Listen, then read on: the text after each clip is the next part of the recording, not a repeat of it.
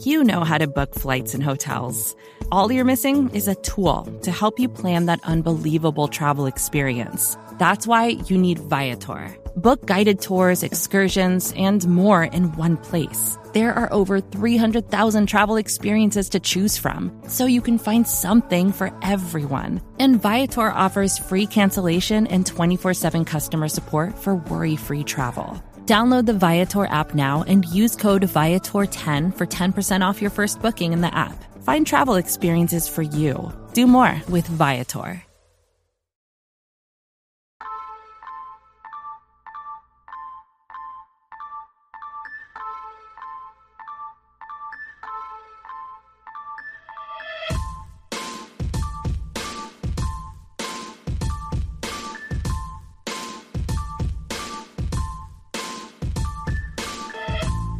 Hope you brought an apple for the teacher because it's time for the Star Seminar. And now, here are your hosts, Rabblerousr and Danny Fenton.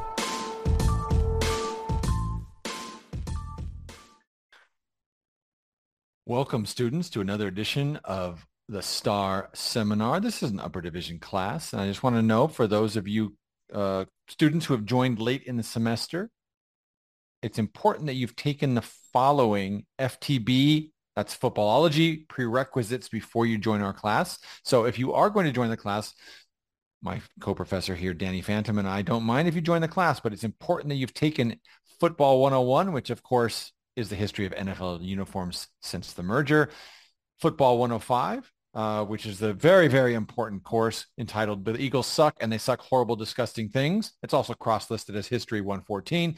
And then there's one upper division seminar that you have to have taken, preferably Football 201, which is Dez Caught the Cowboys post-Parcells playoff history. If you've taken these classes, you are welcome to join us mid-semester. Danny, how are you today, sir? I uh, I'm doing okay. I uh, it's you know it's fascinating to I, you know you just can't come into this class with without without knowing that stuff. So I'm, I'm, I'm absolutely well done there with the prereqs, Rabs. Uh, so uh, I, Rabs, I tell you, I, I, don't know how I'm doing, um, I, and I really w- looking forward to this day, so you can kind of help me tell me how I'm doing.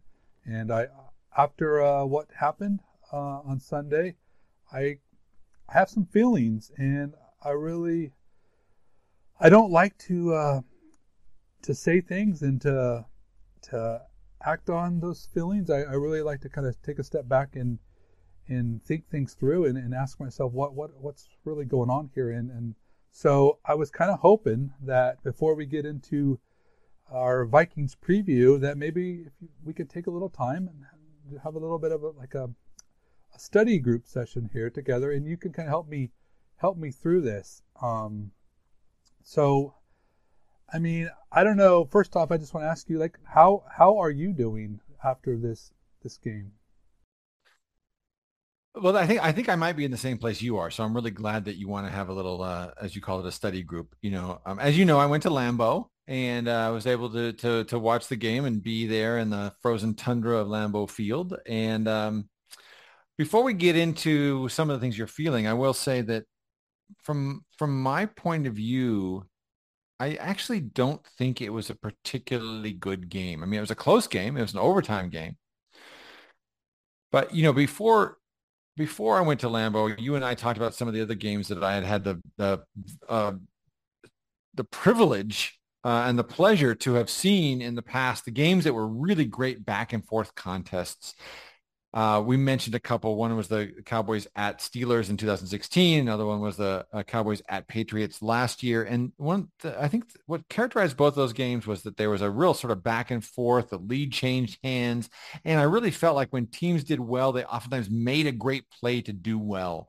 Um, you know, the, the, the, Steelers would make a, a great catch, or like it would be a great play call that would get them in the lead, and the Cowboys would come back with a great throw by by Dak or, or something like that. This game, I really felt like a lot of the times teams succeeded, it was not because they did something great, but because the other team failed. And so, um, you know, I left the I left the game with a great sense of disappointment, not only at the outcome and not only because I think I think that I'm feeling some of the same things you're feeling in terms of, oh no, is this a trend or am I overreacting? But also because it was just kind of a weird, sloppy, not particularly well played game that didn't have that kind of back and forth where teams were saying, oh yeah, hold my beer, watch this so much as like, let me try this. Oh, you fell down. Great. You know? And so um, I think those, all, those things all compounded for me to make it a, a bit of a confusing experience. So let's, let, I'll tell you what, let's get into this. Um, if you don't mind, let me start with some, one of the things I, I'm, I'm feeling a little bit, which is, I kind of want to talk about Micah Parsons. So I've got a couple things that, that are that are kind of uh, you know burbling around here in my barely conscious mind. One of which is he hasn't been dominant in the last month or so, right? And so there's a couple things that I've been thinking about along those lines. One of which is if you remember, he got hurt against the Rams. He like hurt his groin slash hamstring, something that's not completely clear, uh, clear, but he hurt something. Uh, he he he went back in the game and came up with a tremendous play at the end of the game to kind of seal the game, and and you know it was sort of playing with a leg and a half, but but managed to still dominate and really change the tenor of that game. He hasn't done that since, right? And so when he doesn't do that, it feels to me, or at least, the, okay, so we're talking about what are you feeling? And this is what I'm feeling. What I'm feeling is that when Micah Parsons doesn't dominate, the defense isn't as effective. And so what I begin to wonder is, is this just a collection of guys who are average to decent, who suddenly look a lot better than they actually are when Micah Parsons is being the transcendent Hall of Fame player that he can be and what happens to this defense if Micah Parsons either is dinged and therefore he can't be as explosive or as game changing as he can be, or even scarier in some ways, if rival offensive coordinators have found ways to scheme him in such a way so he doesn't have the same impact. Yeah, I think there there are a lot of key things here, and and I think the injury thing, I look at that, and to me, because of watching him run down the, the Lions tight end and watching him chase after Justin Fields, I'm not really worried about the the injury of Parsons. I to me, I felt like how he was used uh, is really what kind of made basically. I mean, for all intent and purposes, just took him out of the game. This is this is he was basically invisible in this in this last game, and to me, I I saw a lot of processing problems, and this is some of the, uh, you know, I, I, try to forget this because I just I want I want people to forget this, but I was not happy with the Micah Parsons pick, and one of the reasons for that is because as an off-ball linebacker, he does the if there was knocks on him, it was how he he, he processed things and made him a little bit tad bit getting to where he needed to be, and you saw a lot of that uh, happening against Green Bay. I think Green Bay did a fantastic job of trying a, whole lot of different things and, and trying to just slow him down, just get in his way, make him you know think going this way before going that way. And I think they did a fantastic job. But but to this to the, this point is I think if we have to use Micah Parsons as an off-ball linebacker, then we don't have the Micah Parsons weapon that that we had had. And I to me he belongs on the edge, and that's where he does his best work. Uh, I I feel like they they try to take advantage of his skill set, and for sure he has those skills. But I think to me it was a really it was kind of a misuse of Parsons. Um, that's that's how I see it. But the bigger question is how are the Cowboys going to figure out how to stop you know teams from running on them because and as you mentioned before they're they're really vulnerable through that C gap you know they they, they are able to go to the edge, and the Cowboys are just they're arriving late. They're getting washed out, and and we're seeing it more and more. So, to me, it's very worrisome to to you know the, the problems of the past are back. I mean, they're here, and, and mm-hmm. it you know it makes me really uneasy. And I don't know, Rabs, do you think the Cowboys got a, a real problem with their ability to to, and stop the run. Even when Mike is great, that's still a problem. The Cowboys have have an issue stopping the run. So is is this a, a real a real issue for this team? Well, I think that's really the burning question for the rest of the year, right? Because um, there there's enough evidence now that it's not just a blip on the radar it's a trend and that's one of the things we always have to figure out is is something something that was not positive is it a blip or is it a trend? And i think if it just happens once then then we can say you know this happens in this league right? Sometimes you just get surprised by something that an opponent does and and they're successful over and over and you're not ready to stop it that particular week or there's a bad matchup or something like that but as to go back to the same history that I was just talking about, you know, the Eagles did have that uh, that drive where the Cowboys simply couldn't stop them, and then as you just were talking about, they they uh, you know they've shown themselves to be increasingly vulnerable to runs on the perimeter, and Green Bay did have some nice runs up the middle, but man, again and again and again, they had pitch plays where they where they got the ball to the perimeter and they and they kept running it. And here's the other thing that's unsettling about that. We actually talked to our friend Justin Justin Mosqueda from um, from Acme Packing Company about this.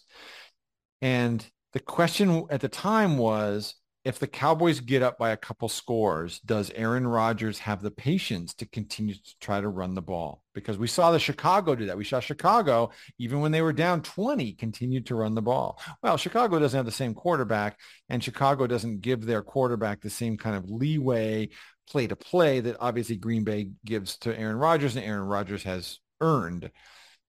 And the thing about this game, they were down two scores in the fourth quarter. I thought, okay, here's the game script that we've been waiting for all game. We finally got to that game script. And what do you do? He continued to pitch the ball outside and they continued to run the ball on first and second down and get big gains and, and stay out of third down situations in which he was vulnerable and they could they were subject to the one thing that the Cowboys do better than just about any team in the league which is to rush the passer in obvious passing situations. So let's let's let's look back at the history then. If if you're not buying Micah Parsons' injury against the Rams, I think the evidence that you just supplied, which is you know the way he ran down um, the tight end against the, the, the Lions and the way he ran down Justin Fields against the Bears, and even some of the sideline to sideline plays he made uh, last weekend, suggests that he, he is at roughly at full speed if he's not at 100 percent percent full speed. Although I think we also need to have a conversation, maybe not during this particular talk, but we need to have a conversation at some point about his shoulder in, in, injury and to what degrees, to what degree has that limited him both as a pass rusher, but also as a run defender who can like engage. Has he has he lost power um, engaging with tackles and tight ends on on the edge? But the, the thing I wanted to also talk about was we can, and whether this is actually the case or not, I don't know. It remains to be seen. But we can also trace out the the, the sort of um, drop off in the Cowboys run defense to Anthony Barr's injury because Anthony Barr obviously uh, was being paired with with with uh, Leighton Vander Esch. I don't think anybody is under the illusion that he was playing terrifically well, but he was playing a lot of snaps and he was doing a serviceable job as the other kind of linebacker in their nickel sets, which allowed Micah Parsons to free to sort of roam around and play a lot of play a lot of edge, play a lot of defensive line. When he went down, they were faced with a couple options. Either Micah Parsons starts to play more off-ball linebacker, and you just talked about how when he does that, he's not nearly as good, or they put someone like Damone Clark in. And obviously against the Bears, they put Damone Clark in. He played 30 plus snaps, maybe even more. And um, he was fine, but given how many snaps he had against Green Bay, it's very clear that's not what they want from Damone Clark. So um, Anthony Barr being out also, I think, is contributing to the the fact that um, they're not as effective, and Micah Parsons isn't effective. But but the reality is, since the end of the game against the uh, uh the the uh, the Chargers, I'm sorry, the Rams, uh, since the end of the game against the Rams, other than that one transcendent play where he chased down the Lions tight end, has he really been a game wrecker? And if he's not a game wrecker, then who is? So let's just imagine I'm an offensive coordinator for the Vikings, right? That's our upcoming opponent. If he's playing linebacker, I'm happy. If he's playing if he's playing defensive end, I'm going to run at him. And I'm going to challenge him to to to affect affect the run and, and to stop the run because if he can't, then I've negated him on multiple levels, right? I've negated his pursuit. I've negated uh, the, his opportunities to be in obvious passing situations and to change the game by getting to my quarterback, by by creating turnovers, etc. Um, I've done a, I've done a lot to to kind of eliminate him from from from the game in terms of the guy who can who can wreck the game or change the game. And then and then what I can do is throw away from Trevon Diggs. And what do the Cowboys have? The Cowboys have a good run stuffing end on the other side who can occasionally, uh, you know, pr- provide a good pass rush. The Cowboys have a rookie defensive end in Sam Williams who every once in a while, like once, maybe twice a game, will put it all together and and get a sack. But I think the other guys are starting to get exposed a little bit, Dan. If Micah can't be transcendent, who are the other dudes who are making plays? I'm not seeing a lot of guys make plays. I think it's hard to to to say that right now. I think that the Cowboys, you know, they, we know that they're they're a great team uh, rushing the quarterback, but when they're not in those situations, then they look very very blah. And I think the Cowboys need to figure out an arrangement that is going to be a little that prioritizes um, stopping the run a little more, whether that's going to be Dorance and and Tank on the edges, and and when not not see you know players like Fowler and and Sam Williams in as much until they earn that privilege mm-hmm. to rush the quarterback. Mm-hmm. So I think they what one thing that I've I've been when I've looked at this Cowboys and this, this Cowboys defense, and they've been fantastic this season, but when they have gotten burned, you know, you look at the teams that did, you know, come up with some plays on us earlier in the season, it's because of the Cowboys' lack of discipline and their over over aggressiveness at times. And I think that teams are using that against us, and mm-hmm. they're finding, finding ways to get us basically not in the right position to, to make plays and, and to give their backs a, a, a running head start so they can get these seven seven yard gains. I mean, you you posted that that um, those drive logs that Green Bay had, and it's just crazy to look at when you look at their third down and shorts that they had all the time.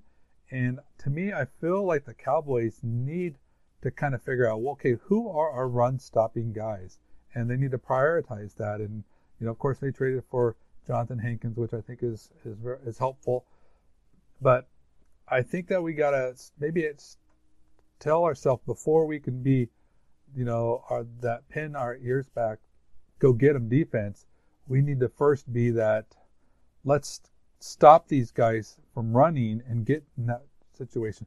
So I don't know. Maybe there's a little bit of a kind of a re- reality check for us to, for for Dan Quinn to look at this and figure, okay, what what do we need to do to to make sure that we have the right resources in, you know, to, to stop the running game because I don't know. I feel like they're. I think that they're too.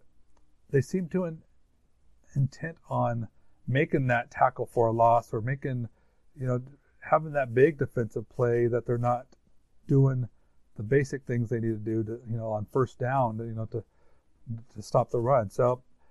I don't know. I, I don't think that it's a talent issue as it's more of kind of learning to who, who are we and you know mm-hmm what we need to be. And, and I think that we've just kind of allowed ourselves to just not be good at running, stopping the run because of what we can do in other areas of the game. Um, so that's that's my thought on that. But I, I do have another concern, Rabs, that I wanted before we switch over to the other side of the ball.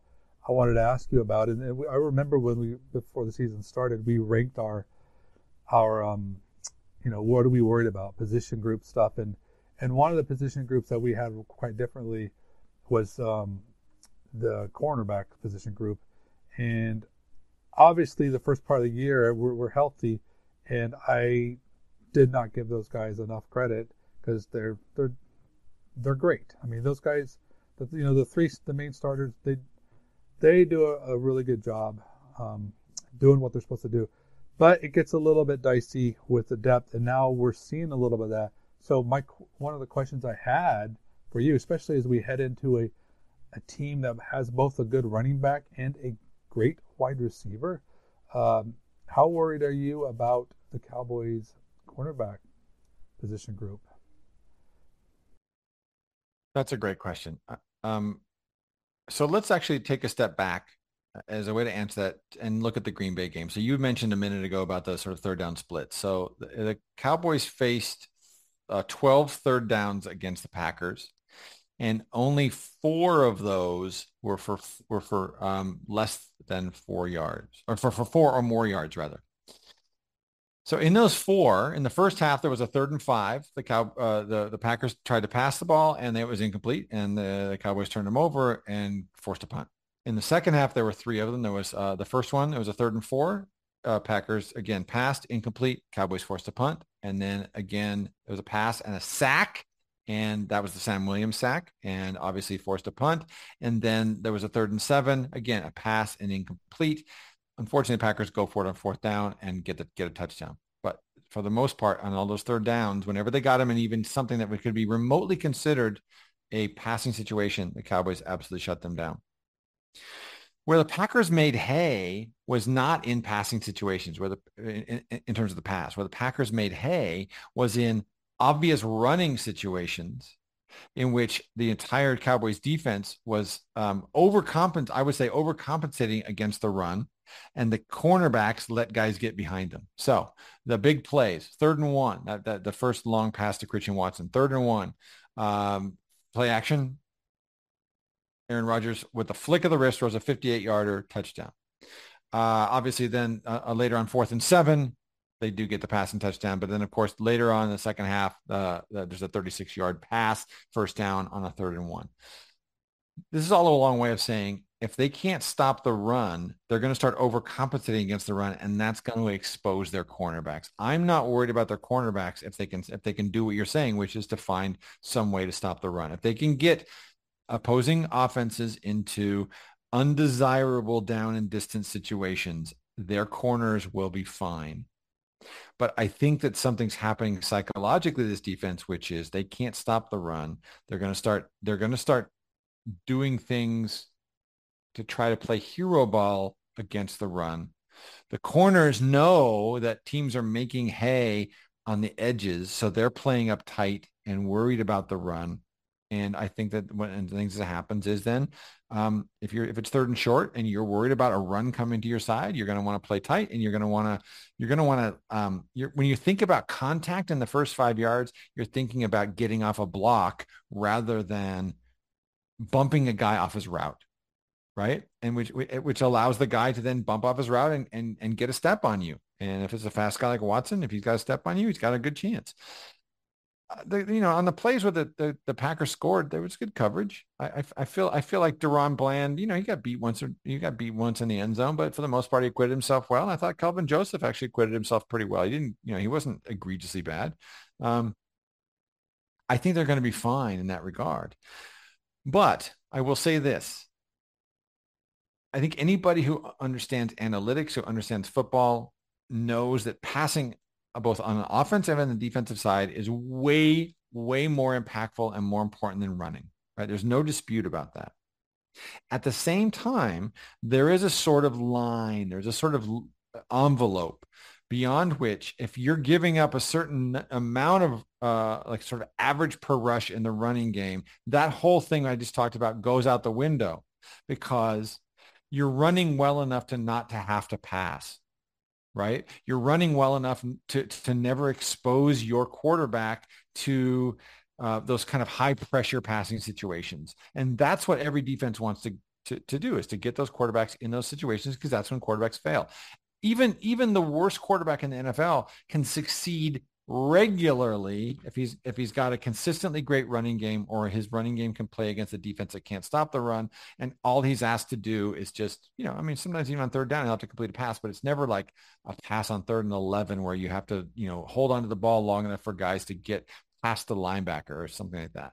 It's it's always like, you know, you can do a little, little outlet pass to the running back. You can do a little short pass on a crosser after guys clear out. All those sort of easy short passes that any quarterback in the NFL can complete.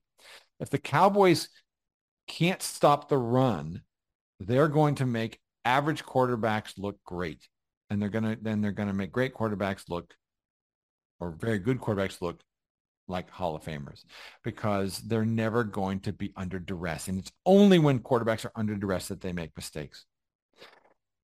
And so, so this this is the thing that I'm feeling. So you talked about feelings earlier, Dan. The thing I'm feeling is, oh my gosh, are we back? And I know I know this is an overstatement, but this is what, how the feelings work, right? And this is what we have to. This is what we're combating against. This is the whole point of the Star Seminar is to combat against analysis by feelings. But I will say that one of the sort of creeping things that continues to gnaw at me is are we going to see something that's sort of like 2020, the first half of 2020, where they're so bad at stopping the run that it really doesn't matter whether they're good against the pass or not? And in the last couple games, they they they're not there, but they're not far from it.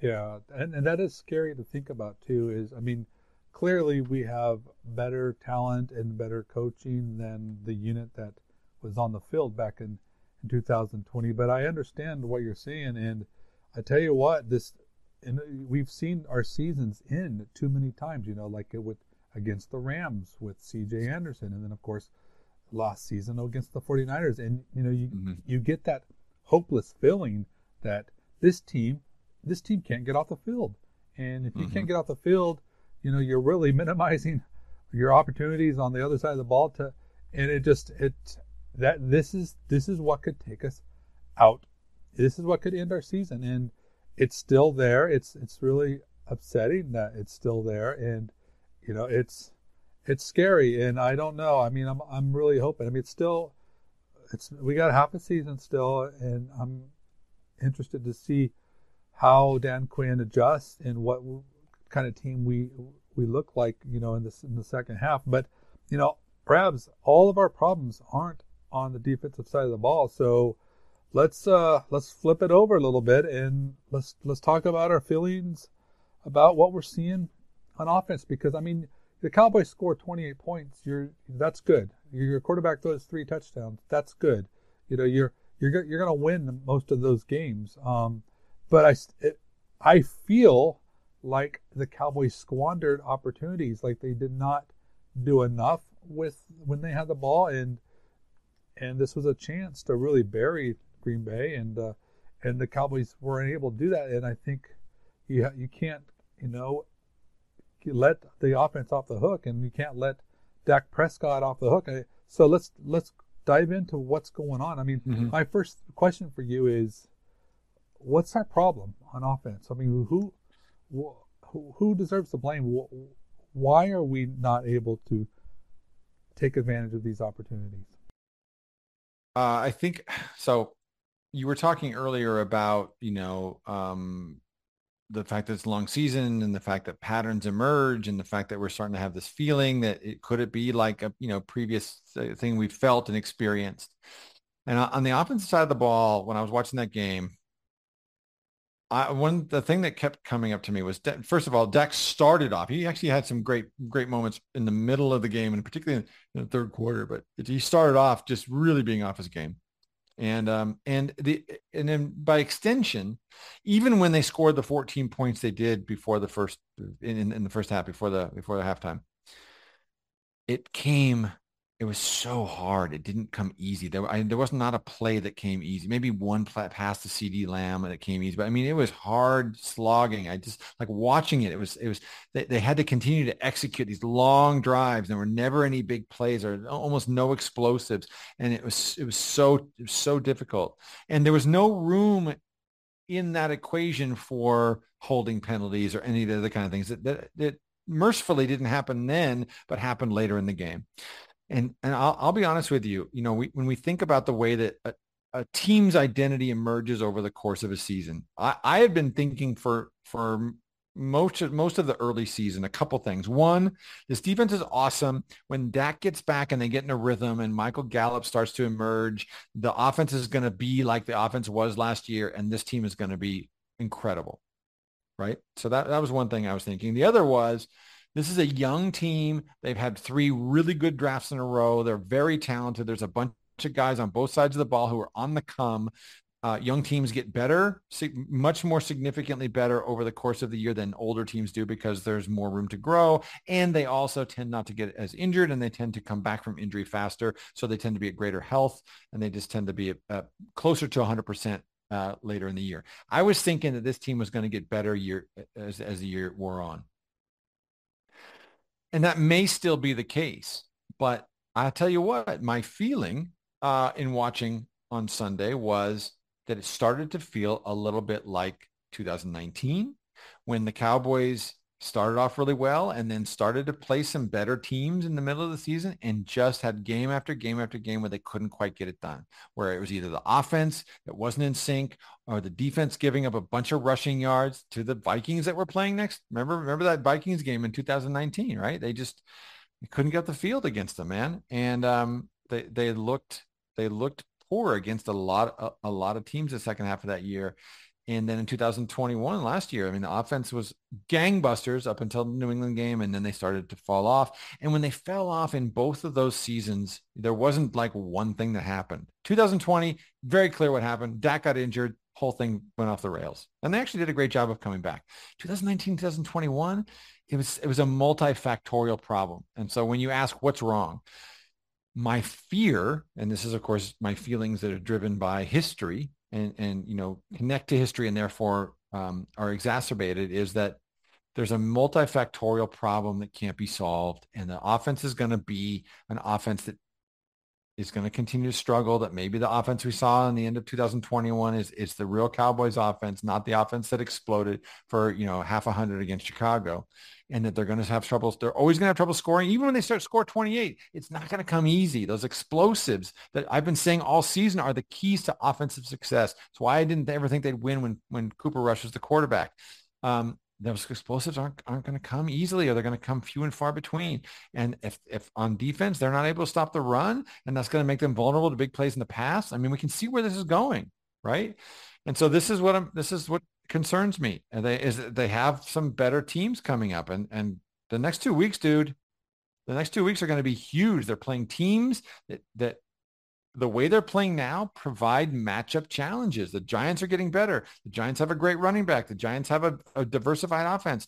The Vikings have a diversified offense with a great running back and, and good receivers. This is this is uh gonna I, I mean it's either going to be a, th- a, thing where the Cowboys needed to win two of these three games in this 12-day stretch, and they happen to they happen to take the mulligan the first one. And they come back and beat the Vikings and the Giants, who are probably both playoff teams, and they prove their they prove their worth, and they um you know they, they they're eight and three with wins over over over you know teams that that are also playoff caliber teams, and we're like okay okay I know who this team is, or they don't solve this problem the offense continues to be a kind of like hot and cold offense that never uh, that never really quite you know like they they they have some good plays but they they can't string them together. There's not enough explosives. Dak is always off a little bit or he's hot and cold. The defense continues to kind of really struggle uh, struggle and never find you know never really nails down this problem against the run and they continue to lose games against good teams. I mean, this this I I I could see them being eight and three. I can also see them being six and five after the next ten days, and that's terrifying, dude. Because there's there's enough of a trend that I'm concerned that it's that the Green Bay game is not just a blip. You happen to go into Lambeau and you lost to one of the greatest quarterbacks of all time. Happens all the time, right? Uh, we can excuse this or listen. If they beat the Vikings and Giants, this is not going to matter right? It, it's going to be those things where you, you, lost Aaron Rodgers. There's, there's, there's, you know, no loss of honor in that. Happens to every, happens to the very best teams all the time. But what if it's a trend? Yeah, I, I have a, a different concern, or I mean, I don't. I'm not going to say as much as uh, worried about it being a trend as much as it. So, I, I, you know, I just want to cut to the chase here. I want to, I want to ask you another question. This is question I mean I'm, I'm not thrilled about asking because I don't want people to get the wrong idea. And I, you know, I, will start off with a disclaimer about how much I I admire the play of Dak Prescott and think he's a, is a great quarterback. But when we talk about the consistency and what we're seeing, you know, you even mentioned, know, so we're either hot or cold. my concern is I feel that Prescott is not at a place where he can be the difference maker and help us get be the quarterback that he needs to be in, in the postseason. And that I mean, I think that to get there, you gotta you gotta have that quarterback that is able to just be a step above. And If if you look at the games we've lost, we lost we lost Cooper Rush's bad game of the year threw three picks, and we've had two Dak's two poor poorer games. You know, Tampa Bay he was terrible, and then he he was missing a lot this last week. When we're we don't have the better quarterback, we're we're not going to win. And I I feel like this Dak Prescott issue might be something, and not to the sense of like we're going to lose games this season, but to the point where we could win these next two, but could this show up again in the postseason where Prescott is just not able to deliver? Are are you worried about that at all, Rabs? Am I am I just being too hard on the, the player that everybody is too hard on? I think I don't think so. I think that people who are too hard on him are just sort of like out, out of hand or hard on him for reasons that transcend his play. First of all, um, I'll, I'll, I'll, tell you what. I have this. I have similar concerns. I think my concerns run in a parallel track to yours. Mine have a little bit more to do with his injuries and his injury history and and the and what that's done to his body and his and his ability. So, I you know, he hasn't been entirely the same player since he hurt got hurt against the Giants in 2020. He obviously had a really great run early last year. Uh, he got injured again this year. He, his body has been taking. I mean, even though he's a sturdy dude, you know, he's one of the sturdy. He's a 245 pound dude who's, who's a rock, but he takes a lot of punishment, and his body has, you know, has not reacted well. And I wonder about the, the the way in which his game has been diminished by injury, both because he's not able to do the things physically he could do before because they're not willing to call the same range of plays that they used to call for him. I mean, his the threat of Dak as a runner seems to have been almost exclusively eliminated and that was a pretty big threat earlier on and there were times when when he took the game and the team on his shoulders he often did so as a runner and he doesn't do that anymore as a runner like i mean if you remember that seattle playoff game in in uh, 18 in that fourth quarter, Dak was awesome. He literally, I mean, people talk about he can't be a difference maker. He can't take the team and put on his shoulders. That is horse pucky. He did that in that game. And he did it, though, several times by making huge plays with his legs. You know, he made some great throws, but he made some huge plays with his legs. And that if you eliminate that as as as an you know an option, you're helping the defense. I, I don't know, dude. I just I begin to wonder if he's just getting worn down a little bit. He's been he's been around for a long time. He's got a lot of wear and tear, a lot of plays, and um, so the other the other thing is this. It's the relationship between Dak and the Kellen Moore offense. You know, Kellen Moore's offense has been accused of, and I want to hear what you have to say about this. Uh, Kellen Moore's offense has been accused of of being uh, not a scheme, but a collection of plays. What I mean by that is one of the things about the 49ers I think we we all envy is the way in which the Shanahan scheme and, and his Broncos, his dad's Broncos teams were just like this too. So obviously he inherited it from Papa, but where the the run and the pass look the same from the defense's perspective. Like so, whether it's a wide zone run or whether it's a it's a fake handoff and a, and a boot the other way, like the action looks the same. The line is doing the same thing. It all looks the same. So it's incredibly deceptive. And therefore, as a consequence, it's a scheme. Like all these plays are built to look the same and they fool the defense that way. Whereas Kellen Moore's offense has a lot of like cool stuff. There's a lot of bells and whistles. A, there's a lot of cool concepts, but there's not a co- sort of cohesive scheme where things are meant to look deceptive because they all look the same and you have bread and butter plays and you can't you, and you execute them again and again. You can't really tell the difference between them from a defensive perspective. So for some, re- for some, on one level, from from a defensive perspective, you're all you're always wrong. And I think about you know, Dak's 2016 season when he was a rookie. And obviously the, the Cowboys had an unbelievably good running game that year. They had they had a great offensive line.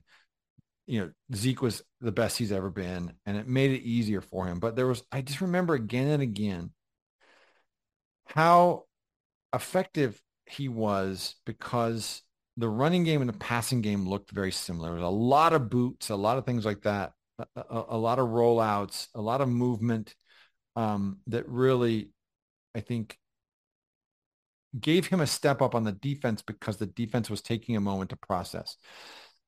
And I wonder if Dak, the way he is as a passer, the way he reads coverages, the way he uh, um, the way he and his wide receivers read coverages together, because it's clear from this game and from other games they're not always on the same page. I mean, I, I think every interception he's had this year, correct me if I'm wrong, but it feels like almost every one was one where it was a direct result of he and his wide receiver not being on the same page. Re- they're reading a two deep zone and they're reading where like where the where the the the you know the where CeeDee Lamb should should sort of like go in terms of finding space between the two safeties or whatever, or the way that he should cut off his route to to cut in front of a safety and get his body between um, you know the, the safety and the quarterback or whatever the case may be. I, I feel like I wonder about the fit for Dak Prescott and the Kellen Moore offense. And I wonder if this offense is actually an offense that's built to mask his weaknesses and play to his strengths. Vacations can be tricky. You already know how to book flights and hotels, but now the only thing you're missing is, you know, the actual travel experience. Because is it really a vacation if you're just sitting around like you would at home? You need a tool to get the most out of your time away.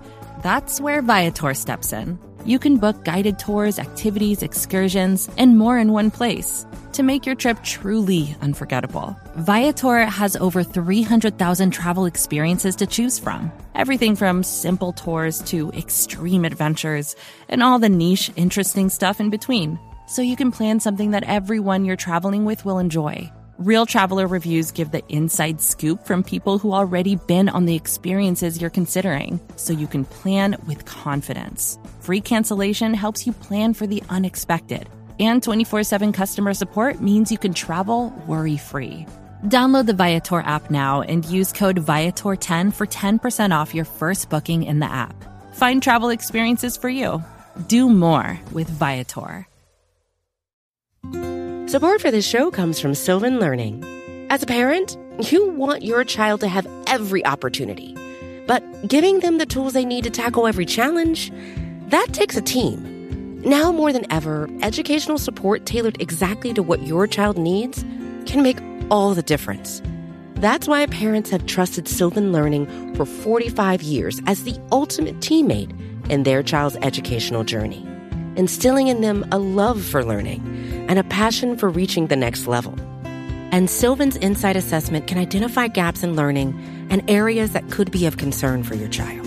It's a 360 degree view into your child's learning that you can't find anywhere else and helps ensure that your child didn't miss something in school that might put them at a disadvantage in the future. And right now, it's the best price of the year at $29.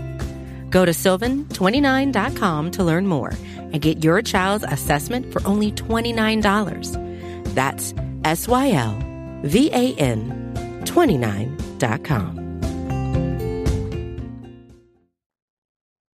I try to give an honest assessment of, of Kellen Moore, and I like Kellen Moore as a play caller, and I think uh, through his I do too. his tenure, I look at it like this, Rabs. Like if I'm if you're scoring like a boxing fight, you're you're you're scoring all the hits and jabs and stuff, and and if you if you were to score Kellen Moore against these the the more experienced defensive coordinators that he's played with during his time, I you have to remember that the other side's going to win some too. But I think Kellen Moore has delivered more blows than the other side. And to me, I mean, if you look at what he has has accomplished with the offense, it's it's pretty good. I know I know there's a lot of fancy stuff. Kellen Moore likes to put on his fancy pants and do some some of that cute stuff. No question about that.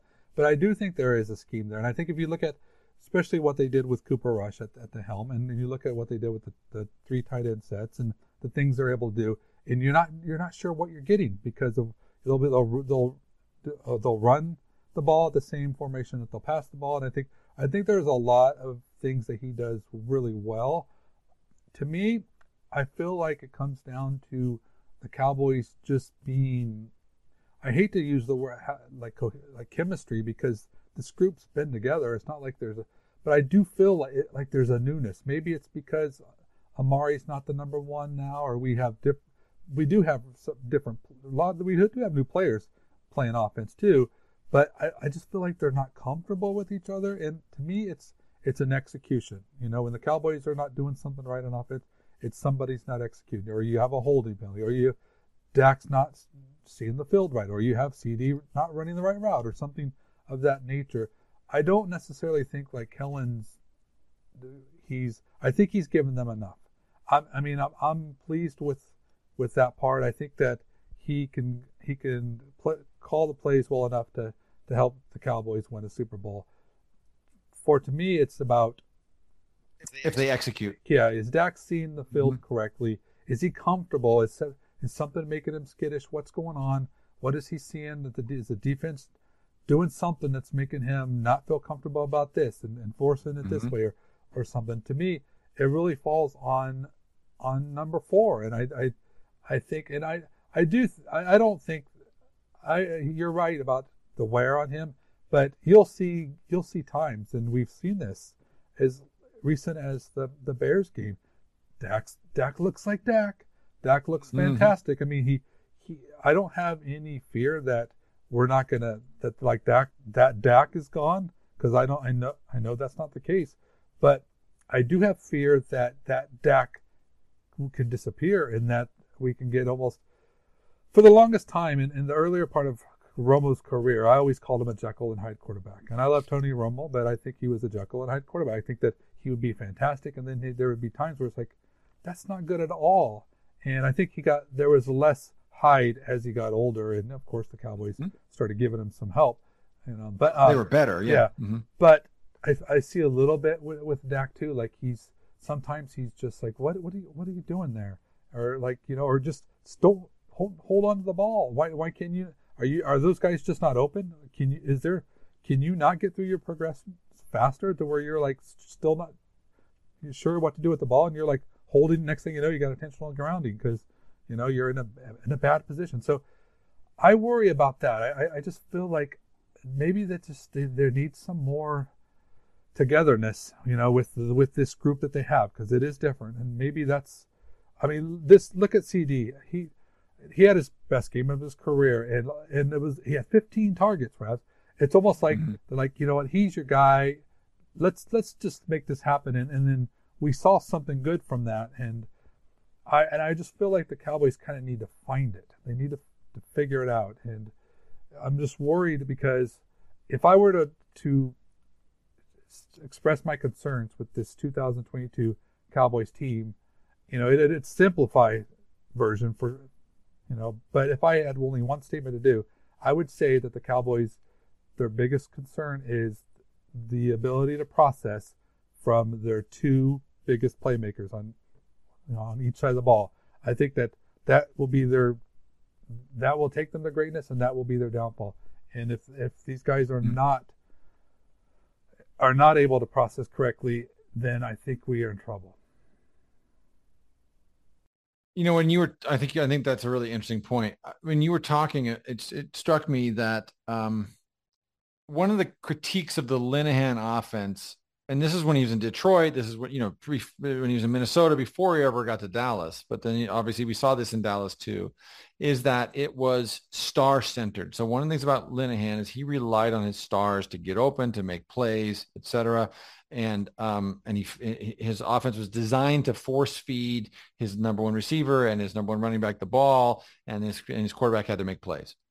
And one of the things that people were saying when Kellen Moore took over is that that was going to be a sea change because Moore was about scheming guys open. Moore was about not relying on that clear cut number one. And this is, you know, this was all part of the, you know, bye bye to Amari conversation is we don't need that elite guy because the, the offense is not designed to take advantage of that.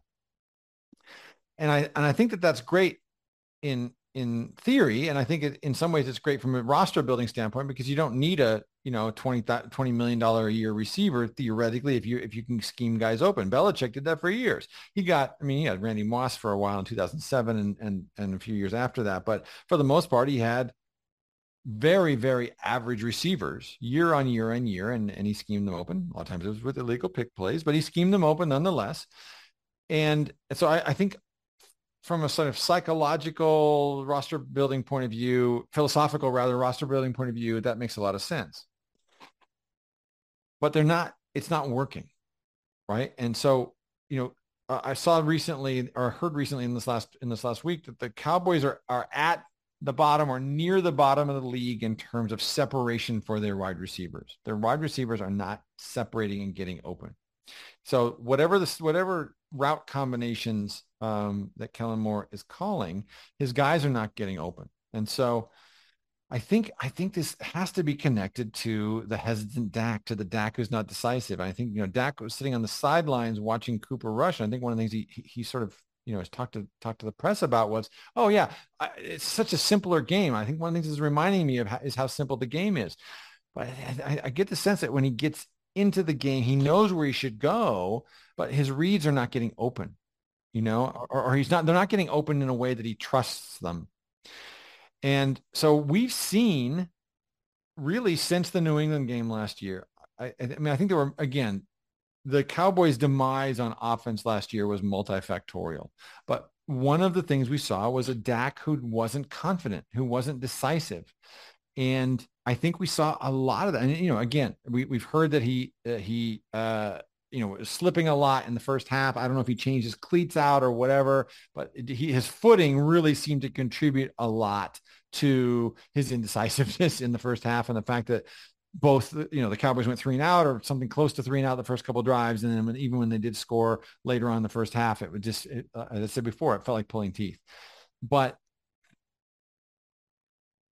you know, this goes to what you were saying earlier about like if the Cowboys are going to be are going to be successful, their best players on both sides of the ball have to be decisive and doing what they do with immediacy because they're the ones who have the greatest opportunity to disrupt the other team. And if they're not, if they, are basically giving the other the, the opposition um, opportunities to adjust or opportunities to get an advantage, right? Uh, like the op- opposing offenses are going to get an advantage because Micah is going to hesitate. Um, they're going to have a ch- chance to adjust because Dak's going to hesitate. And so I think the way you put it is is is really interesting. I think it's also important that we just say, listen, let's not overreact. I think there are some patterns that one can say are beginning to develop. But again, you know, the, the NFL season's long. There are many patterns that develop and go away over the course of a season, or there are many things that prove themselves not to be patterns. So I, I think the next couple games are going to be really, really interesting because they both um, provide opponents who are going to test these patterns. Um, and uh, and can and can take advantage of the things that the Cowboys haven't been doing well in, in recent weeks. So the Cowboys are gonna. I mean, it's we're gonna we're gonna know, right? There's not gonna be any doubt. Like uh, in, in ten days, the day after Thanksgiving, when when you and I sit down on Friday morning after the Thanksgiving game and, and record our next podcast, we're gonna know a lot about okay, is this a blip or is this a pattern that is growing into a defining characteristic of the season? Yeah. And one thing that is a little worrisome too is these last three games have come against a team that has very unthreatening receiving groups. And to, I mean, if the Cowboys have trouble and they're giving up, you know, large yards per play against those guys, then what are you going to do when you have a all of a sudden have a, you know, a Justin Jefferson come in and um, and then how are you going to defend that? And so that's that's a little bit of a concern. But and speaking of a concern, Rabs, what do you say we put a pin in this and move ahead to this week's game and uh, talk to our special guest? Uh, who who do we have coming up next? I'm glad you asked. We have Christopher Gates, who's the, the head honcho uh, at the SB Nation Viking site, our sister site, um, uh, the Daily Norseman, and he's going to tell us a little bit about what's been going on with the Vikings. They're, um, you know, they have a they have a new coach and some some new things they're doing after many years of uh, Mike Zimmer's um, run there and uh, give us some give us some good insider information on what's going on with this team as the Cowboys um, face them in this all important road tilt. For sure, it is all important. All right, let's let's get to that. All right, students, get out your notebooks because we have a fantastic guest lecturer here. I am very pleased to invite to our studio, to our seminar, the great Professor Christopher Gates. Dr. Gates, a lead writer and managing editor over at our sister site, the Daily Norseman.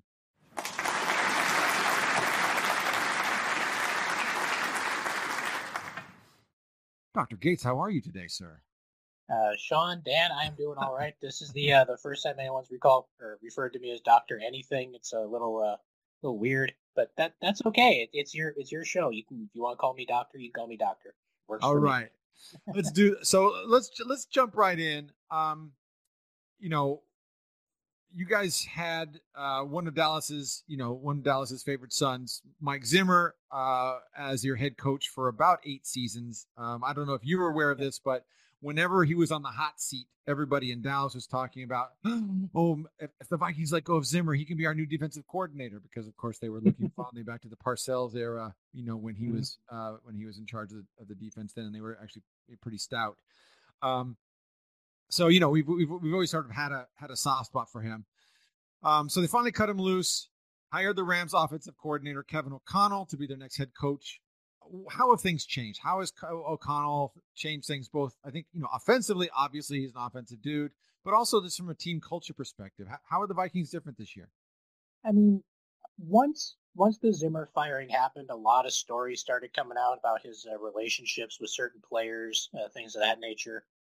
Apparently, him and Kirk Cousins never really got along. He never really wanted Cousins to be his quarterback and that sort of thing.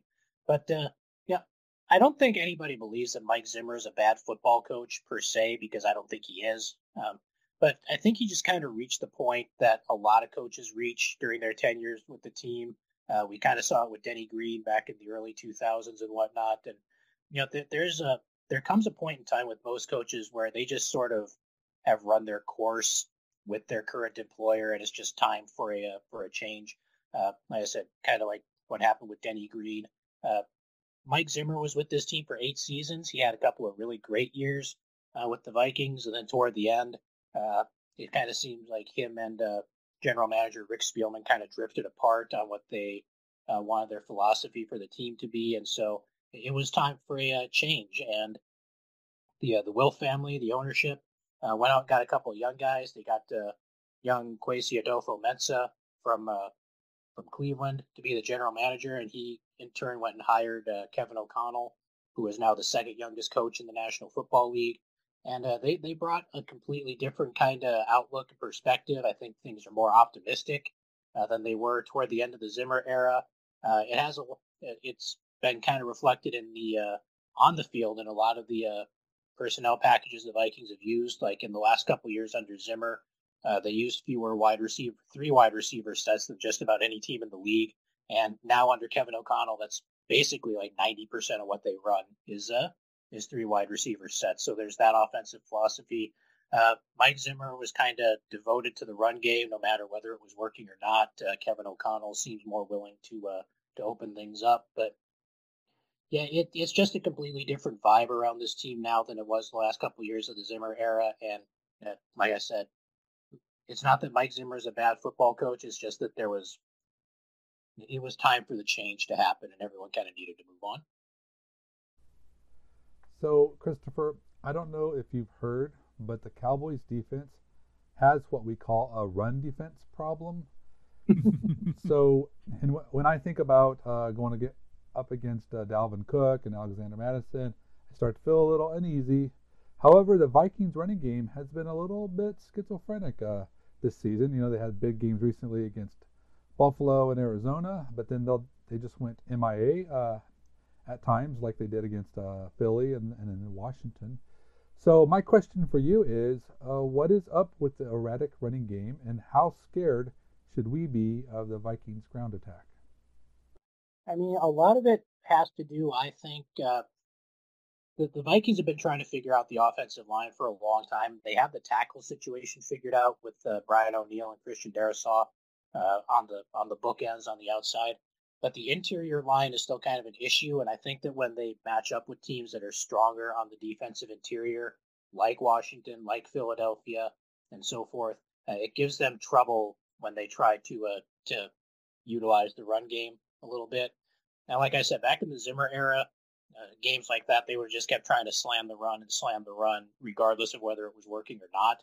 But uh, with Kevin O'Connell, uh, he's more willing to be flexible, try to adapt, uh, adapt to different things, and kind of take what's working. But uh, yeah, the uh, I, I don't know if the the Cowboys should necessarily be super frightened because you guys have a pretty solid defensive front, and even though you have been giving up some some big totals in the run game recently.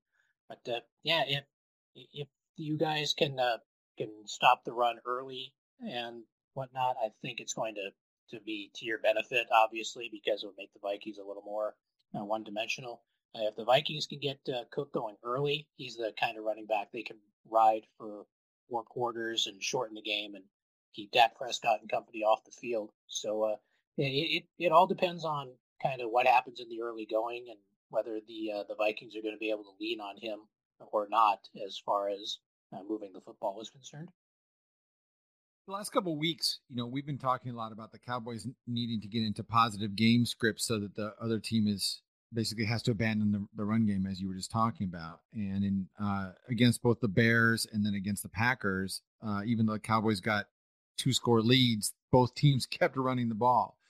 Uh, have you seen in the brief time that O'Connell's been the head coach, or eh, you know, and been in charge of, of the sort of new three wide receiver, you know, not dominant, but you know, sort of uh, there's a more of a kind of you know leaning leaning in that direction toward a little bit more wide open offense. Um, you know, psychologically, is he the kind of guy who could would stick with the run game if it isn't working, or if it if, if they're behind rather, or uh, do you think that he is the kind of guy who might be inclined to abandon the running game? Because I think, frankly, if he does, that plays into the Cowboys' hands. I don't know if he would necessarily abandon the running game per se. I mean, we saw an example of that uh, last week against Buffalo. I mean, toward the end of the third quarter, uh, the Bills kick a field goal to uh, to go up 17 points, right, uh, with two minutes left in the third quarter. And uh, you know, you would think, okay, now the Vikings got to open it up and air it out and whatnot. And know, their first play from scrimmage after that is a handoff to Dalvin Cook that goes for 81 yards and a touchdown. And you know, they had had they abandoned the run at that point, I don't know if they get down the field or whatever, but I, I think he's he Kevin O'Connell wants to keep the offense pretty balanced. He doesn't want to be too dominant on one side or the other as far as his play calling and his scripting and whatnot. But uh, yeah, I, I don't know if he would abandon the run game necessarily, but obviously when the situation calls for uh, things to be opened up a little bit more, he's more open to doing that than what we probably would have been in past years. So the Vikings have shown the ability to run the football. I mean, like you guys have already pointed out, there are times where it doesn't work as well uh, as it could. But uh, now I don't think he would abandon it completely unless you're down to like the the second half of the fourth quarter and you're down multiple scores and then running the football just doesn't make sense anymore. So other than that, I think he's going to try to keep things relatively balanced. Well, that's not what we wanted to hear at all, Christopher. um, but listen, but listen, let's uh, let's switch to the other, other side of the ball if we could. Um, you know, when I think about the Vikings, I think about a lot of different iterations of this team that's had a kind of remarkable front four. You know, um, uh, you know, think about Vikings defense, and I mean, I can think of several different groups that are, you know, really, really impressive groups, all the way going all the way back to the, you know, 70s and 80s. Um, this year, however, they're it's not necessarily the thing that is their defining characteristic. They're near the bottom of the league in yardage surrendered, but kind of middle in the pack in, in points uh, allowed, which is an interesting discrepancy. So I have a couple questions for you. Mm-hmm. First of all, how do you account for that discrepancy? Um, because of course, obviously, giving up yardage doesn't matter. Giving up points is what's really important. Um, and then, how would you say both again, both in terms of personnel, but philosophically, how is this group different than the Zimmer group, especially that group that was among the league's best in that sort of like 2015 2019 stretch? Well, I'll go with the uh, the second half of that question first, and I think that has a lot to uh, to do with it. Uh, this year they brought in Ed Donatell to be the uh, the defensive coordinator, and Ed Donatell's forte has always been the three four. So they kind of switched personnel. They're running more of a three four defense this year. So rather than you know the dominant defensive ends like you know Everson Griffen, Danielle Hunter, and whatnot, uh, you're looking at guys who are playing outside linebacker, uh, trying to bring more pressure and whatnot. Uh, more of a true nose tackle and Harrison Phillips, who's been a, a great get for us in the middle. But uh, yeah, the, I think a lot of that, you know, the first couple of games they were kind of transitioning. I mean, the Packers put up quite a few yards. Philly obviously put up quite a few yards. Uh, they they've been getting better as they've spent more time in the three four uh, to this point. So uh, I think a lot of that has to do with uh, with just the transition to the scheme uh, that they're in now and uh, getting used to making those adjustments and whatnot. So, like you said, the teams have been picking up a lot of yards, but they haven't been getting a lot of points. I mean, uh, the Vikings are getting some turnovers at key times. I believe they're second in the NFL in uh, plus minus at this point, only behind Philadelphia. So uh, t- teams get down there, and uh, you know, Josh Allen threw uh, two interceptions in the red zone last week. So when they when they have the uh, the need to kind of stiffen up and you know stop uh, teams from getting points. They've had the ability to do that. But yeah, teams have had a little bit of an easy time kind of going between the 20s uh, and whatnot. So I, I, think that has a lot to do with it. Like you said, they're a lot of the times they're bending, they're not breaking. Uh, but uh, yeah, it, it's I, I, think a lot of it has to do with that shift in philosophy from the uh, the four three to the three four and just the adjustments that have come along with that. And they're that to this point they're they're getting better at it. They're not 100% to where they need to be, but it's a whole lot better than it was the first couple weeks of the season. Got you, got you. I, I, would assume that. I mean, I, I know as some as a fan of a team that transitioned from the four three, which they've been running since their inception, to a three four under Parcells, that uh, which actually was the thing that led to the to the ousting of Mike Zimmer because he was a four three aficionado. Um, mm-hmm. That that it takes a couple drafts to really to really draft the personnel for that as well. So that's it's not something that happens you know day one. Um, how do you how, how do you expect this team to try to uh, attack or or or slow down Dak Prescott and the Cowboys offense? Uh, I I think they're uh, they're going to have to be smart with uh, when they blitz. Obviously, Prescott has the mobility to keep plays uh, going, and he's that's that's the kind of quarterback that uh, has traditionally given the Vikings trouble. I mean, we saw it with Kyler Murray Murray earlier this season, uh, getting outside of the pocket, extending plays, uh, finding guys downfield. Uh, if they can keep uh, Prescott a little more contained, like I said, be smart and uh, maintain their rushing lanes and kind of uh, kind of keep him contained as best they can. Um, it's going to be interesting to see some of the wide receiver matchups. I mean, the last couple years uh, when we've played you uh, both times at the U.S. Bank Stadium, Amari Cooper has just killed us. Amari Cooper is not in Dallas anymore, fortunately for us. unfortunately for you folks, obviously. But yeah, um, gonna have to keep an eye on CeeDee Lamb, obviously, and see. Uh, he, he's going to be the big, uh, the big threat for us to uh, to keep an eye on, I think. And yeah, I I think it's going to have a lot to do with how we, uh, kind of how we kind of contain Dak Prescott and make sure that he uh, he has to kind of stay uh, on schedule and you know go through his reads and whatnot and not get outside the pocket and uh, try to make things happen from there. I know Dan has a, a, sort of final question for you, but before we get there, I want to kind of provide a little bit of context for for your answer. Um, mm, so my question for you is, I mean, obviously the Vikings are off to a terrific start. Um, is this the best Vikings team since '98? That's that's a really good question. I mean, I don't know if they're as talented as like the 2009 team or the 2017 team, but you know, just the combination of you know the uh, the new philosophy, the new outlook, and the, the talent that they do currently have. Um, I'm not going to go as far to say that they're the best team since '98, but they're they're definitely right up there with like the uh, the 2009, the 2017 team. I don't think they have as much raw talent as either one of those teams had, but uh, like I said, kind of a combination of the philosophy and the coaching and the uh, and, and everything that's kind of gone into this right now. I think they're uh, they're definitely right up there honestly, I don't I don't really know what to expect. I think there's a large range of outcomes because I think um, you know both teams can make plays on both sides of the ball, and I mean it, it looks like it's going to be high scoring. But if the Cowboys offense are struggling a little bit, or if the Cowboys defense could start to you know play better, then maybe it's not so much. So to me, I'm I'm really like I, I don't know. So my last question for you, Christopher, is I, I mean, who, who's going to win this game? Uh, can you give us a your final score prediction and um, you know what, what do you think is the difference maker in this one? I mean, I don't think the uh, the I don't think either one of these teams should expect a, a blowout victory or anything like that. I think it's going to be a pretty close game uh, all the way through here. Um, I, would like to think that being at home gives the Vikings just a little bit of an advantage. I mean, this is a it's not a 1 p.m. set or 1 p.m. Eastern time game, so people are going to say that Kirk Cousins is going to be bad because that's just you know the the kind of mm-hmm. thing mm-hmm. that uh, that they kind of project on him and whatnot.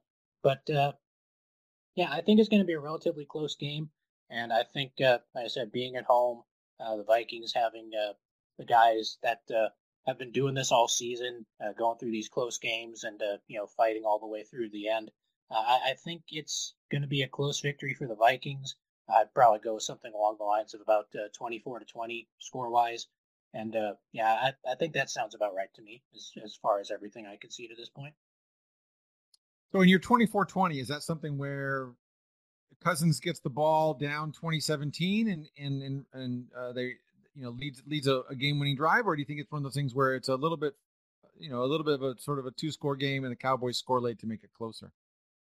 I I would like to think it's going to be a, the Vikings have a little bit of a cushion and the, uh, the yeah. Cowboys make a bit of a comeback, but you know that that's just not the way this team has done things this year. I mean, we've seen uh, you know the, the seven game winning streak they're on. All the victories have been by one score and uh, they've had to come from behind in the fourth quarter like four or five times. I don't have the exact number off the top of my head, but uh, yeah, I, I, would like to think they would have a little bit of cushion there toward the end, but it's probably going to be more like the uh, the first thing you said, where they're down late and they kind of go downfield at the end of the game and put the ball in the end zone for a uh, for a victory.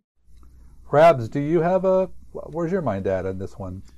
You know, it's interesting. I, I, think styles make fights, and I think this is the kind of fighter that the Cowboys uh, are going to have a lot of trouble against. I think that you know, um, I also don't think it's going to be a blowout. Um, I think both teams are. I think it's actually two very evenly matched teams. They're fairly balanced teams. Um, I, I just the the fact that the Cowboys are in the midst of this significant problem stopping the run makes me feel like the Vikings offense is going to be able to do pretty much whatever it wants to do. Dalvin Cook can run wild, and they're going to overcompensate trying to stop him. And and then you know the, the Vikings have a really potent passing game with you know with uh, the addition of T.J. Hockenson in, in, particular. One of the things you said though, Christopher, really st- stood out to me, which is that um, you know the, the, Vikings have been really good at at kind of um, giving up yards, but then tightening in the red zone. And that actually has been the Cowboys' defense's narrative for much of the season as well. Um, and that's really the thing that is the difference in the last couple last couple weeks is that the Bears and, and the Packers um, were able to continue to drive either score for score on longer plays, uh, i.e., Packers, or uh, just continue to to drive through the red zone into the end zone part of me wonders if this isn't going to be actually a much uh, lower scoring game than both teams' his recent history would suggest, and if we actually may have something where both teams are, you know, trading field goals, having a little bit of trouble getting into the end zone, and both defenses are playing well, making plays in the end zone. Uh, you know, the Vikings I think are second in the league in, in turnovers generated, and the Cowboys I think are fourth. So it's also one of those things where they could they could trade a couple turnovers either either way. Um, so I'm going to say I'll say 16 13 Vikings. Let's uh, uh, more field goals, more field goals. 16 13 Vikings. I I think I don't think you guys are giving this these offenses enough credit. I mean, I I just so I know Rabs has actually uh, been more negative towards the Cowboys in his score prediction. So I was really curious to see what he's going to say. But I tell you, I, I feel like I'm in a dark place uh, right now because while I while the like I said, the range of outcomes could be it's quite large, and I could see things mm-hmm. going in a lot, a lot of different directions. To me, I, I kind of feel like the Cowboys are a little bit in a rut, and I don't think they're just gonna like be able to just get things together and Sunday come around and say, "Hey, look, we told you we were this team." Um, so I'm a little concerned. I'm worried about this game. Um, I'm hoping for the best, but I'm actually, I kind of feel like this one's going to get away from us this week. So I got I got the Vikings winning the big in this one. I I, got I got 34-17, and mm-hmm. 17 may be the Cowboys may score the last touchdown of the game too. So that's it may not even be that close. I, so that's that's my prediction. I'm not proud of it, but I'm just uh, I don't know. The, the Vikings, it, like we talked about already, Rabs is not only can Minnesota run the ball, but they got a pretty good wide receiver too, and that's going to create a problem. And the Cowboys can't stop teams from running against no wide receiving weapons. What are they going to do with Justin Jefferson's out there? And so, um, yeah, I'm a little bit, um, I guess, skeptical, maybe, of a little, a little worried for this week. So, yeah, I don't have it as, as close as, as you guys got, but I do got some, more scoring happening. I, I think there's a couple points to be made here. One is I do wonder if the Vikings are going to just be. I mean, I know that it's hard to it's hard not to get up for the Cowboys because they're the Cowboys, but I also and we you know we tend to get teams' best games every week. But I also wonder if the if the Vikings. I mean, that was a big time, super emotional, super big, like you know, uh, defining road win last week, and it's hard to to get geeked up again after one of those. I mean, I think I think the team. You know, mm. what I've heard what I've heard from the Minnesota riders who were on the team flight back is there was joyousness, but just like that team was exhausted. You know, it was one of those things they, they gave it everything. So I think that that that's the one thing that I'm kind of hoping on is that the, the, the Vikings might not have two great games in a row in them because that's really really hard to do. Um, but the other is if you're right, Dan, then I think we're looking at 2019 where the Cowboys started well and just had a, a series of games against teams that were r- roughly equal to them and lost almost every one of them and um, it could be. I mean, I, I, honestly, if they lose to the Vikings, it wouldn't surprise me a bit if they lost to the Giants the following week on Thanksgiving. Well, it's still, it's still, there's still time to figure things out, and absolutely, um, absolutely. And I'd, I'd, rather it happen now than than mm. later, but I just think that they got some things they got to figure out, and and I do think it's going to be hard to stop Minnesota's offense with you know when they're able to to have a good balance with both passing and rushing. I, I think it's going to give them problems. The Cowboys are going to try to overcompensate at times, and then they're going to get beat in the secondary, and it's it's going to be a problem. So I don't know. Actually, Christopher, can I ask you one more question? What's your prediction sure. on whether Darrisaw is going to play? Um, he was upgraded to a, a, limited participant in practice today. He didn't practice on Wednesday because he's going through a concussion protocol. Right. Uh, man, I really hope that guy plays because if he doesn't, Micah Parsons absolutely scares the hell out of me as far as this uh, as far as trying to contain him. I know they're I know mm-hmm. the Cowboys are going to move him all over the place, but uh, you know Darrisaw has played at such a high level this year. I mean, he's he's a potential first team All Pro, and you know the seeing him be upgraded to a to limited participation today is obviously huge because uh, it means you know he can keep making progress and whatnot. And so I, I think he's going to be out there. I, am hoping that uh, we see him upgraded to a full participant on uh, Friday when the final injury reports come out. But yeah, I, I got a feeling he's going to be out there. The reason I asked that, and Dan, you, you, can echo this, or you know, we can talk about this a little bit too. Is the teams that the, the Cowboys defense seems to have been having trouble with are balanced teams that have two strong offensive tackles, and that's exactly how we're describing the Vikings. If Darrisaw plays, remember the tr- the trouble they had against Detroit and the, and the trouble they had against Green Bay. They had trouble against both those teams because those teams have similar offensive line. They have strong, experienced tackles. They're a little bit weaker on the inside, but it doesn't matter because that's where the Cowboys are, are, are less potent. And um, if those guys can can you know contain our defensive ends, man, it, it's a frustrating afternoon. So I, am I'm, I'm starting to lean more toward your prediction, Dan, and I'm not liking it at all. So we should probably wait, uh, wrap this up. Chris, Christopher, before you before you head out, first of all, thanks so much for joining us and, and sharing your knowledge with us. Uh, before you head out, please tell the people where they can find your fine fine work. Uh, you can uh, find us at the, the Daily Norseman, www.dailynorseman.com, and yeah, we've uh, we've got a lot of folks that we're uh, we're bringing in to uh, to add to our uh, site and whatnot. And yeah, we've been we've been doing it for a long time. I know the folks at uh, Blogging the Boys have been doing it for even longer than we have. So yeah, that's uh, that's where you can uh, locate all of our stuff. All right, it's game day. It's game week, people. Go go to the Daily Norseman and check them out. Chris, thanks so much for joining us. Dan, Sean, thank you for uh, thank you for having me, and I was uh, very very happy to be here and share this time with you folks. Thanks, Christopher, and good luck on Sunday. Thank you. You guys too.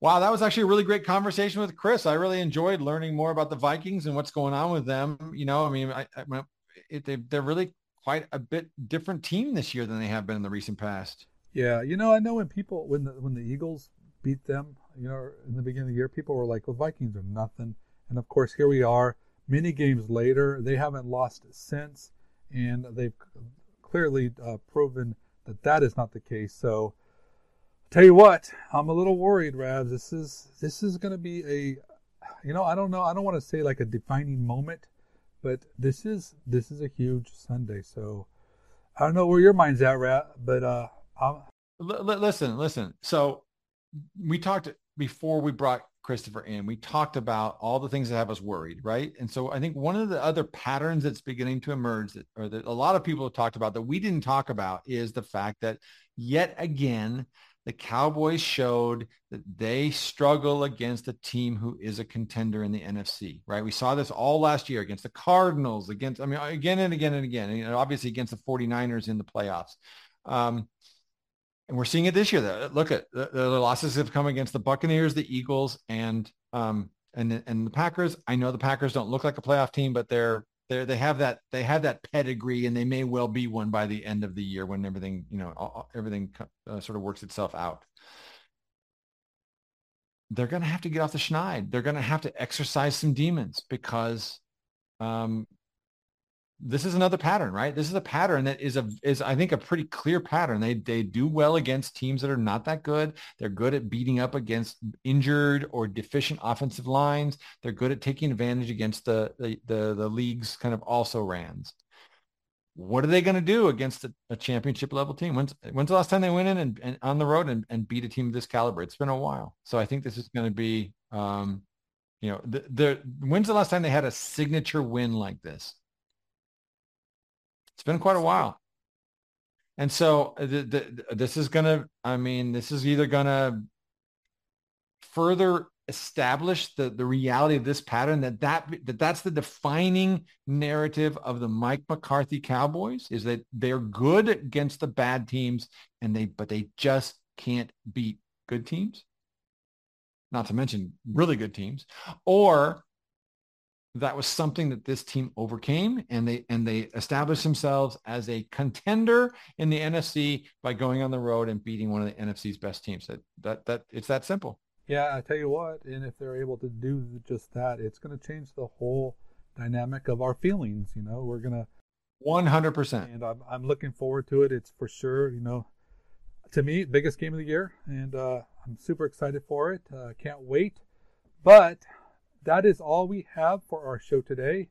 If you haven't yet, please do subscribe to the Blogging Boys Podcast Network. Leave us a rating, write a review wherever you your podcast, Apple, Spotify, iTunes, Stitcher. Tell us what you think, anything you would like us to do differently to improve your podcast listening experience. And if you ever want to talk to us about anything at all, any cowboy hot topics, any matchups you're looking for, or you know what, you just want to share your feelings, Hit us up on Twitter. I'm at DannyPhantom24 and Rabs is at Rabblerousr, spelled R-A-B-B-L-E-R-O-U-S-R. And don't forget to check out all the great podcasts throughout the entire week. Every day we got something new for you. Tomorrow we'll have the World's Team with Meg Murray and Paul Stewart, so make sure to check that out. But that's all we have for today. Thanks for hanging out with us.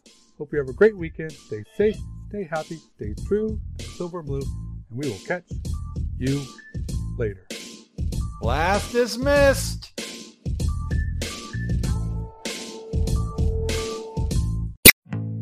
Support for this podcast came from SAS. Data is everything, and now everything is data, which means more to process, more to analyze. And now more than ever, speed to answers matters. So, how do you produce those answers as fast as the world produces data? With SAS Viya, the quickest way from a billion points of data to a point of view. It's a more productive data and AI platform that helps you get more done Learn more today at sas.com slash VIYA.